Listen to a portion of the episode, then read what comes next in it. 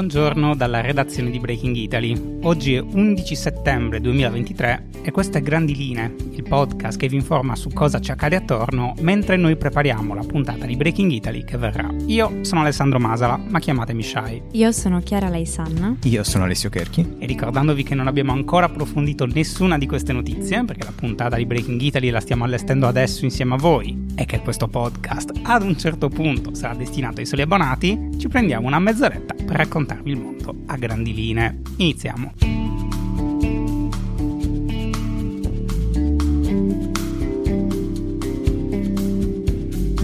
Come sempre partiamo dall'Italia. Dunque parliamo un po' del fatidico acquisto di una quota di Ita Airways alla tedesca Lufthansa. Dunque lo scorso maggio era stato raggiunto l'accordo della vendita tra il Ministero italiano dell'economia e la compagnia aerea tedesca appunto. Un accordo secondo cui quest'anno avrebbe acquistato la quota minoritaria del 41% di Ita per una cifra di 325 milioni di euro, potendo poi più avanti acquistare anche il resto delle quote. Andando poi avanti con la cronologia della questione, il mese dopo, quindi a giugno, anche la Corte dei Conti aveva dato il suo lasciapassare, ma era necessario infine solo il parere positivo del commissario europeo per la concorrenza. Dato però che questo parere non è ancora arrivato, quando qualcuno ha rivolto una domanda sul tema alla Premier Giorgia Meloni durante il G20 in India, la Presidente ha definito l'attesa un qualcosa di obiettivamente curioso, dato che per molto tempo Bruxelles aveva chiesto di trovare una soluzione al problema, poi però quando effettivamente questo problema è stato raggiunto non si è più fatta sentire in sostanza. Gli ultimi articoli però, come quello del Sole 24 ore, riportano una risposta a stretto giro da Bruxelles,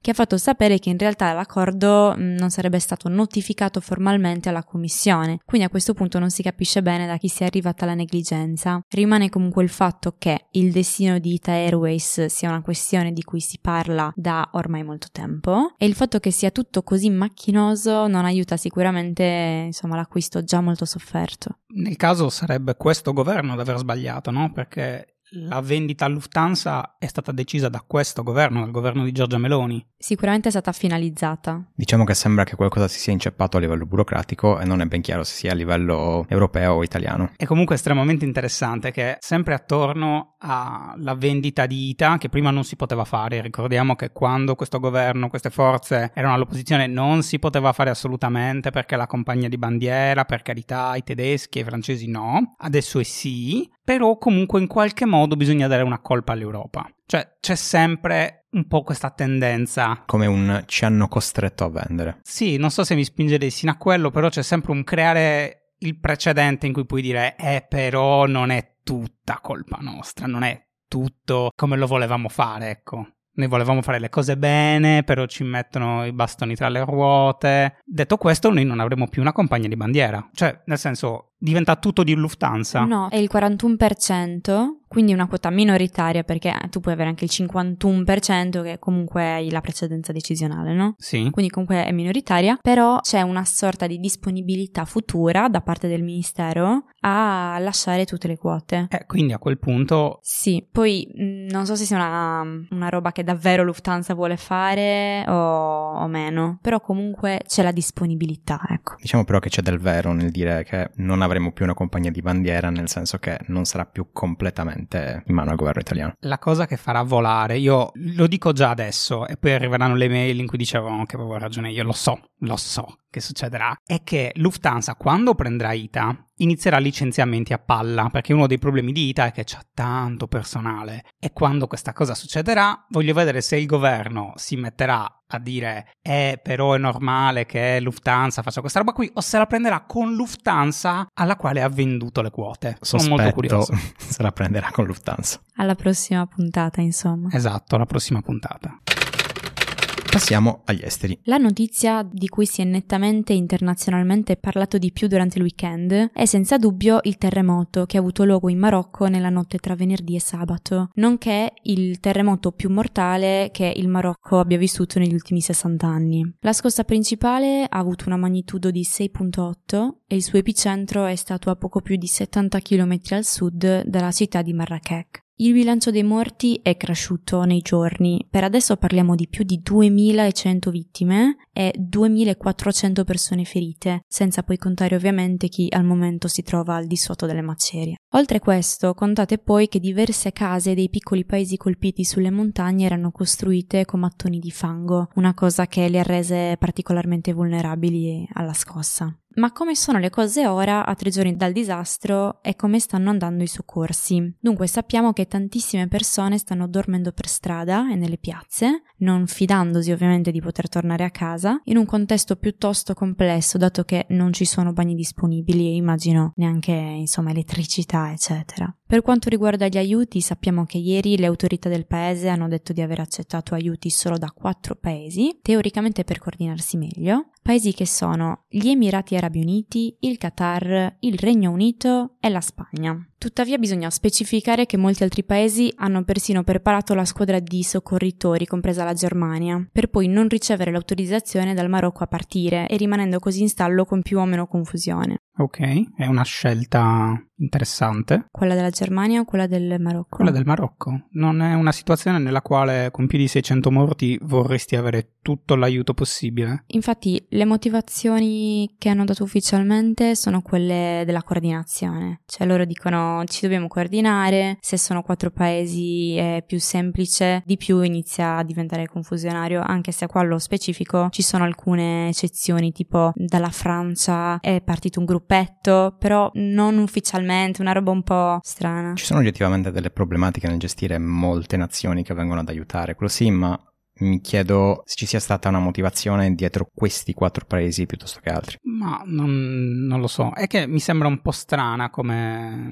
scelta in generale. Cioè, capisco che tu voglia attuare un coordinamento delle persone che arrivano e destinarle nei vari punti, va bene, ma non è una cosa postuma. Cioè, prima arrivano le persone, poi le coordini. Se no, o ne hai abbastanza. Cioè, non, non lo so, non hai bisogno. Non lo so. Sembra anche una questione strettamente politica all'interno del dramma, proprio accettare aiuti da te piuttosto che... È vero, però sono paesi un po' strani. Poi effettivamente magari non conosciamo benissimo nel dettaglio i rapporti con i singoli stati. La Spagna, ad esempio, mi colpisce che faccia parte dei paesi in questione. L'Arabia Saudita lo stesso. Il Qatar, boh, qual era il quarto? Regno, Regno Unito. Unito. Regno Unito. Sì, il esempio. Regno Unito perché? Perché, esatto. Comunque, vabbè, la Spagna in realtà è veramente vicina. Quindi, sì. oltre magari tutti i problemi che possono avere internamente, di confini, eccetera, ci sta. Logisticamente è quella più semplice, se vogliamo. Magari sono anche in grado di trasportare dei mezzi, perché più che le persone servono dei mezzi in genere per queste cose. Perché puoi avere tutte le persone con le pale che vuoi, ma in realtà ti servono mezzi pesanti che difficilmente possono arrivare dal Regno Unito, credo, o dal Qatar. Quindi, non lo so, curiosa come scelta. in realtà penso che man mano che passa il tempo, sempre più nazioni si uniranno sarà una cosa progressiva. È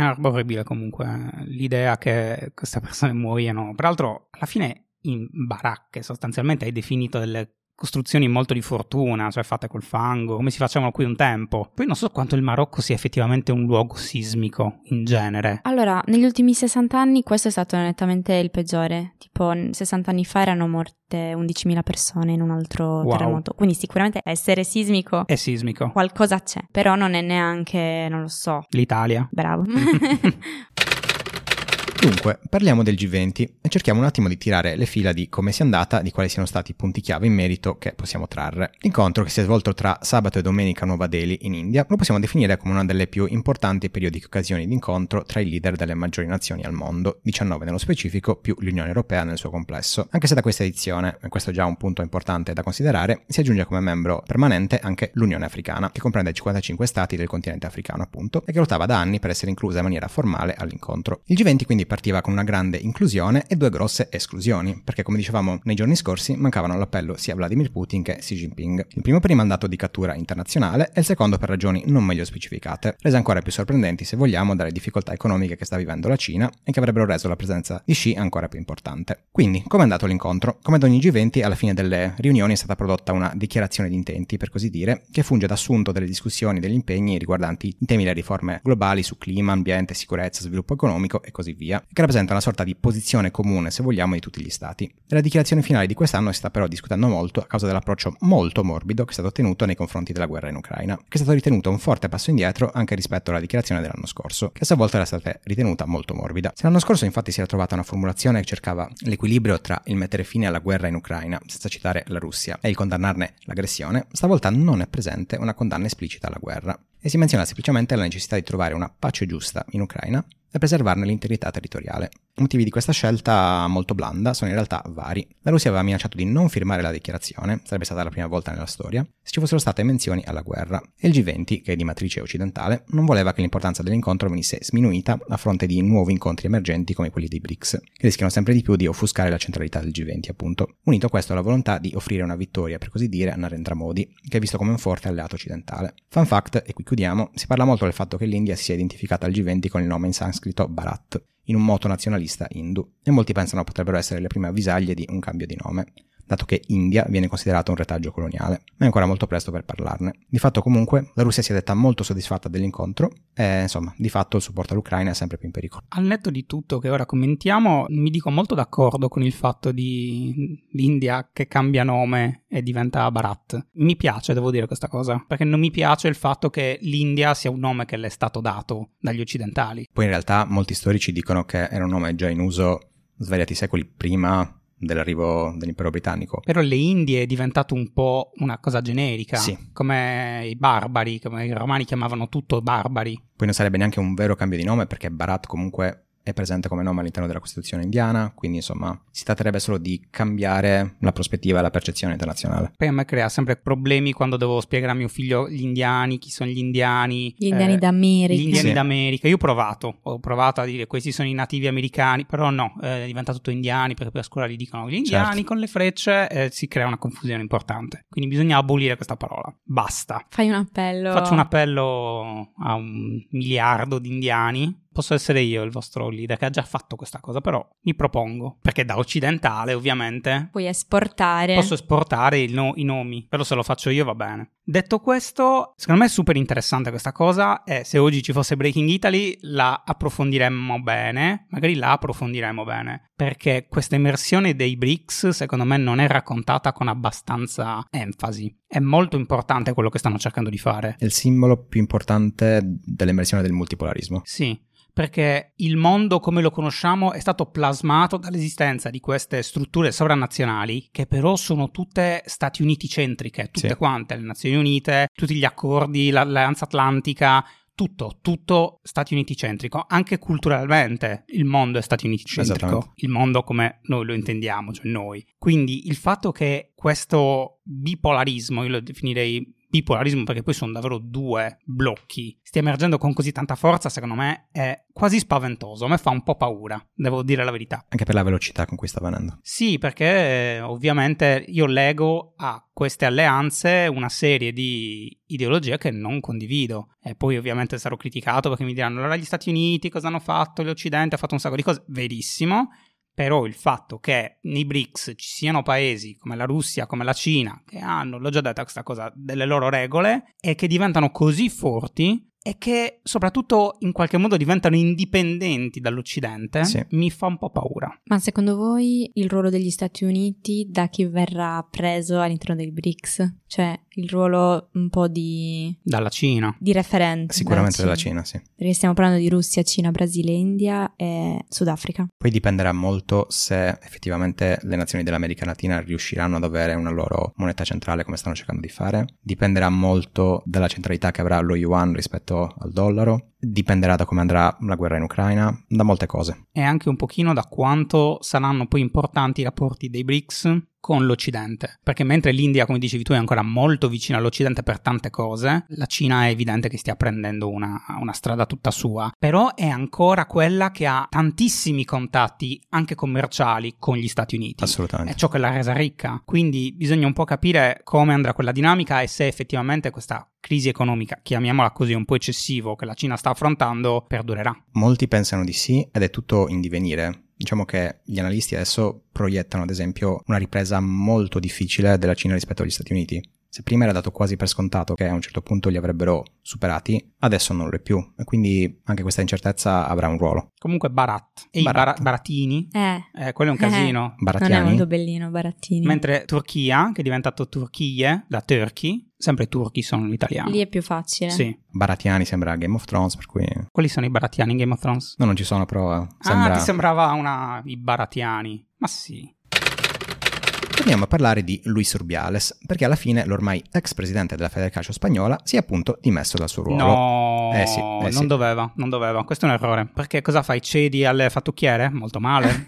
Molto male cedere alle fattucchiere. È un Fattucchiere e attimo. calciatrici poi. Sì, cioè una roba... C'è anche un po' un gender, perché calciatrici donne io non ne ho mai visto, devo dire. Una leggenda. E come mai si è dimesso? Lo sappiamo a causa delle pressioni ricevute a causa del bacio non consensuale dato appunto alla calciatrice della nazionale Jennifer Hermoso. Ora, nella dichiarazione che accompagna le dimissioni, Rubiale specifica che gli era parso ormai evidente, dopo la sospensione da parte della FIFA, che non sarebbe più stato in grado di ricoprire il suo ruolo e che insistere per restare non avrebbe portato a nulla di positivo né alla federazione né al calcio spagnolo, aggiungendo poi che a prescindere ci sarebbero stati dei poteri non meglio identificati che avrebbero lottato per impedire il suo ritorno Mhm. dicendo comunque di avere fiducia nella verità e di guardare al futuro per difendere il suo onore e la sua innocenza, che è una cosa, no? È una cosa... Esistono i video di quello che è successo, però la sua innocenza... Però se uno non ha fatto niente di male, anche il video dimostra, cioè, mostra una cosa che non è niente di male. Cioè, un video di me che mangio un panino, non è che mi devo vergognare, no? Magari Hermoso è inciampata e ha impattato su di lui. Tutto può essere. La magistratura non ha fatto il suo corso ancora. Per ora. Comunque, in seguito alle dimissioni, si è attivato lo statuto de- della Federcalcio e ora verranno indette le elezioni appunto per trovare il sostituto di Rubiales. E sono arrivati commenti positivi da più parti per la sua scelta, compreso dalla ministra del lavoro Yolanda Diaz, che l'ha definito un sintomo del fatto che il paese femminista avanza e la trasformazione sia inevitabile. A parte che sicuramente non è lui che... Cioè, lui aveva fatto quella dichiarazione in cui diceva non mi dimetto, non Esatto, mi dimetto. sì, esatto. Poi che adesso dica oh, ho capito che nell'aria non Per mi volete. calcio. Per il bene del calcio. Nel- quindi nell'aria. L'ha odorato. Cioè ha non sentito è... che c'era mm, so qualcosa. che. C'è non so che di femminista nell'aria, ha detto, "Mm, meglio che me ne vado. Io non l'avevo percepito innanzitutto questo. Cioè, l'ha percepito lui. Dato da ovviamente una sensibilità fuori dal comune. Incredibile.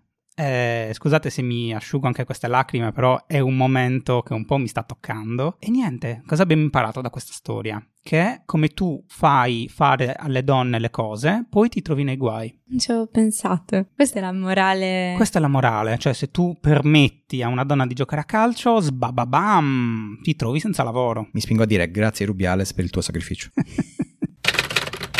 Torniamo a parlare di nuovo di Sudan, perché nonostante se ne parli ormai molto di meno, la guerra civile nel paese va avanti ininterrottamente da ormai quasi sei mesi, sin da aprile, e i combattimenti non accennano a smettere, con la capitale Khartoum che è sempre nel centro del mirino delle due fazioni in guerra, i militanti di Al-Buran e le milizie RSF di Dagalo. Torniamo a parlarne perché ieri l'esercito ha colpito con un bombardamento aereo un mercato all'aperto nella zona sud della città, lasciandosi dietro, secondo le stime, almeno 35 morti e 60 feriti, tutti civili, stime che si teme aumenteranno molto nel corso delle ore. Nel corso di questi mesi quasi 5 milioni di persone sono state costrette a lasciare le proprie abitazioni, un esodo enorme, e benché strategicamente l'RSF controllino buona parte della capitale delle vicine province, questo non ha fatto alleggerire i combattimenti, ma anzi il contrario, perché l'esercito bombarda ripetutamente la città nel tentativo di riconquistarla, con tutte le conseguenze del caso per chi ancora ci abita, come appunto in questo caso. La settimana scorsa un altro bombardamento, ad esempio, aveva ucciso altri 20 civili, stavolta peraltro senza che la notizia arrivasse alla stampa generalista, e sino ad ora tutti i tentativi di mediazione e di mantenere un cessate il fuoco sono falliti, e la situazione non accenna a diminuire di intensità. Non capisco il senso di bombardare un mercato all'aperto. Immagino ci fossero delle truppe nelle vicinanze. Sono stati uccisi solo civili. Peraltro questo è l'esercito regolare che sta bombardando Sì, esatto. le sue stesse città.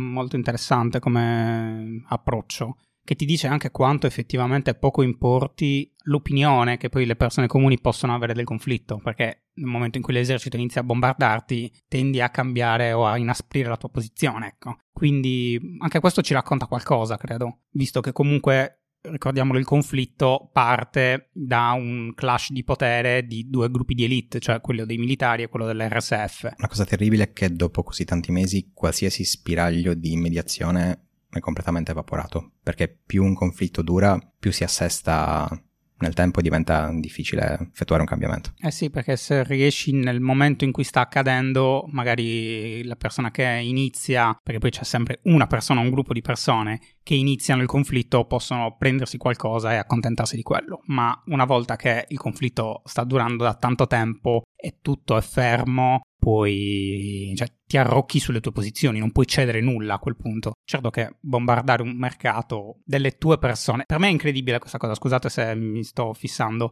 però normalmente in un conflitto, quando tu attacchi qualcun altro, c'è sempre una deumanizzazione della persona. Cioè, sei ucraino, attacchi i russi, perché i russi sono tutti degli stronzi perché ti hanno attaccato, cioè ti stacchi in qualche modo, sono loro e noi. Però, cioè, è come se io bombardassi la gente di Cagliari. Cioè, mi verrebbe molto difficile dire, ah, guarda Bombardare la che gente di, di Cagliari pur di riprendere Cagliari. Pur di riprendere Cagliari, che però è la sua gente in un certo modo. Forse il noi in questo caso non include anche i civili che hanno magari boh, pochi legami. Stiamo comunque parlando di elite sì. non di una democrazia particolarmente solida in cui appunto ci si identifica nelle persone che Esatto. governano. Insomma, è una dinamica un po' più, più, Settaria. più distante. Classista. Sì, sì, classista rende l'idea. Eccoci, siamo ai Fish and Bits. Egoli. Dunque, torniamo a parlare di nuovo di Elon Musk, perché c'è un microfish che doveva essere menzionato per la sua grande importanza di cronaca, ecco, e che riguarda l'undicesimo figlio del miliardario, il terzo avuto con la cantante Grimes. Cosa è successo? A quanto pare c'è stato un leak della nuova biografia di Musk che dovrebbe uscire a breve e che ha rivelato come il bambino, di cui sino a questo momento non si sapeva nulla, si chiama Techno Mechanicus. Come Dai. Tecnomeccanicus. Techno Mechanicus. Musk. Dai. Musk, soprannominato Tau come la lettera dell'alfabeto greco, che insomma va a unirsi al fratello XA12, il primo, che dovrebbe pronunciarsi Xai, e alla sorella Exa Dark Siderel, la seconda. Ok. Tecnomechanicus è molto figo, eh. Sono Tecnomechanicus. Da grande potrà fare un ultimo cosplay di un Gundam, non lo so. Ok, quindi ok, è una notizia. Sottolineo quindi che il padre è quello che vuole salvare l'umanità, che ha a cuore Sì. l'umanità, che non vuole che i Vuole bambini salvare transgender l'umanità vengano riproducendosi il più possibile, l'ha detto più volte. Vero, non c'è modo migliore di avere i suoi geni dappertutto. Su- quello anche io, se potessi, li, li- li avrei, cioè li prenderei. Ma in- innesteresti. eh sì, mi innesterei, esatto, come un albero, no? Ti innesti un ramo. Crescerebbe una testa. Però ecco, questa è la persona che ci tiene così tanto ai bambini transgender che non devono essere presi in giro, le cose, che chiama suo figlio Tecnomechanicus. E che ha comprato Twitter, ricordiamolo, per impedire che la figlia venisse contagiata dal, Dal walk virus. dal walk virus. È, è un grande uomo, è un, è un profeta. Non ci posso credere a questa cosa. Cioè, stiamo parlando, stiamo, stiamo parlando della fantasia. Tecnomechanicus. No, io non credo che tu in Italia possa chiamare tuo figlio Tecnomechanicus senza che vengano a prenderti i carabinieri, tipo con la volante. Ti fanno anche il video e ti mettono, non lo so, su Welcome to Favelas mentre ti portano via. Non lo so. Ma secondo voi i figli da grandi cambieranno il nome? Magari se lo cambia in Tau, davvero. Però poi non puoi avere. Cioè, cioè, tu immagina la persona all'aeroporto che vede il tuo documento fa: Lei è il signor Tecnomechanicus. Tecnomeccanico. Oppure, oppure cioè, Mechanicus è il secondo nome, quindi diventi Tecnomask. Il signor Musk Tecno è atteso in Non sala. so cosa sia peggio se Tecnomask o Mechanicus Max. Mecca- Mechanicus Max, che roba. è un Transformer. E vabbè, che bello ridere dei bambini piccoli. C'è un podcast della BBC che si chiama The Immortals e sostanzialmente intervista una serie di persone che in un modo o nell'altro stanno cercando il modo di ritardare il più possibile l'invecchiamento. Il primo episodio racconta la storia di Brian Johnson, un nome parecchio americano devo dire, cioè tipo Brian Johnson. Brian Johnson. Comunque, Johnson è un famoso imprenditore statunitense conosciuto per essere il CEO di Kernel, un'azienda che opera nel campo delle neuroprotesi, e per aver fondato Braintree, una roba per pagamenti elettronici acquistata da PayPal nel 2013. Ecco, nel podcast Johnson, che ha 46 anni, racconta di spendere 2 milioni all'anno nella ricerca per la vita eterna e per fare delle periodiche trasfusioni di sangue dal figlio 17enne nei suoi confronti, cosa che secondo una ricerca potrebbe permettere al corpo di ringiovanirsi. Li vogliamo mollare questi figli? Io- Cioè, molliamoli. E anche minorenne, vai che lui decide sul... cioè nel senso... Sì, però è È balorda questa peggio. cosa. Sì. Sì, e comunque il miliardario racconta, e, e qui la chiudo perché, mm, raga, ho i brividi, di aver fatto lo stesso anche con suo padre, nel senso che ha preso il sangue del figlio e l'ha messo nel corpo del padre. Cioè, detto malissimo, Quindi il pa- ovviamente. il padre è vivo. Sì, suo nonno. Suo nonno. Il nonno del diciassettenne, nonché padre di Johnson. Ok. Anche a lui ha dato il figlio del diciassettenne. Ma io mi chiedo, cioè, a un certo punto anche il figlio 17enne comunque invecchierà, quindi perché limitarsi al figlio 17enne? Compriamo sangue di bambini e iniettiamolo così direttamente. Eccolo il democratico, eccolo. Hillary Clinton, Pizzagate. Quanto questa cosa viaggia su QAnon e roba del genere? Perché Io trovo comunque affascinante che le persone si mettano così al centro da prendere il sangue del figlio e metterselo a sé. Perché normalmente i figli, in una maniera quasi animale, sono considerati una prosecuzione di sé. sì, Eh, adesso io sto guardando la serie sulla fondazione, la trilogia della fondazione, perché Apple TV ne ha fatto una bella serie, ma i libri si basano proprio su quello, sull'idea che la prole sia immortalità. E invece questa persona dice no, cioè io devo rimanere vivo. Cioè mio figlio è in qualche modo... ma pensa andare dal figlio e dirgli, figlio mio, è di nuovo quel momento del mese. Vuoi darmi il sangue o vuoi che papà Ho muoia? bisogno del tuo sangue. Non è male. Comunque, pensandoci proprio nel concreto, è in qualche modo contro natura. Sì, Perché il figlio che permette al padre, che in teoria gli ha dato la vita, è come se il figlio desse la vita al padre. in Sì. È strano, no? È strano, perché noi siamo abituati che i figli sono quelli che dovrebbero uccidere il padre, no? Dovrebbero sostituire il padre in qualche modo. che figli conosci che uccidono? Allora, io non so voi dove abitate, ma qui in Sardegna si fa così. Al compimento dei 17 Ah, ok. anni c'è un omicidio una rituale, è una esatto. cosa nostra. È per quello che in Sardegna c'è poca gente, perché c'è un continuo ricambio. è per mantenere il numero degli la abitanti. popolazione più o meno. stabile. Basso, basso, Basso, sì. ok, ok. Perché sennò poi non c'è spazio nelle spiagge. Lo facciamo per quello. Per l'ombrellone. Sì, no, perché poi cioè, io sono del parere che un ombrellone per persona basta, poi cioè, sta iniziando a darmi fastidio. Quindi omicidio Viene ereditato di padre in figlio. esatto, c'è proprio la consegna dell'ombrellone da padre in figlio. È una cosa tipica nostra, c'è una danza che si fa e si consegna l'ombrellone. Mi spiace che non lo sappiate. E questo era tutto. Quindi grazie per averci ascoltato, ci sentiamo di nuovo domani con grandi linee e insomma questa settimana parte tutto. Si accendono i motori e torniamo alla grande. A domani!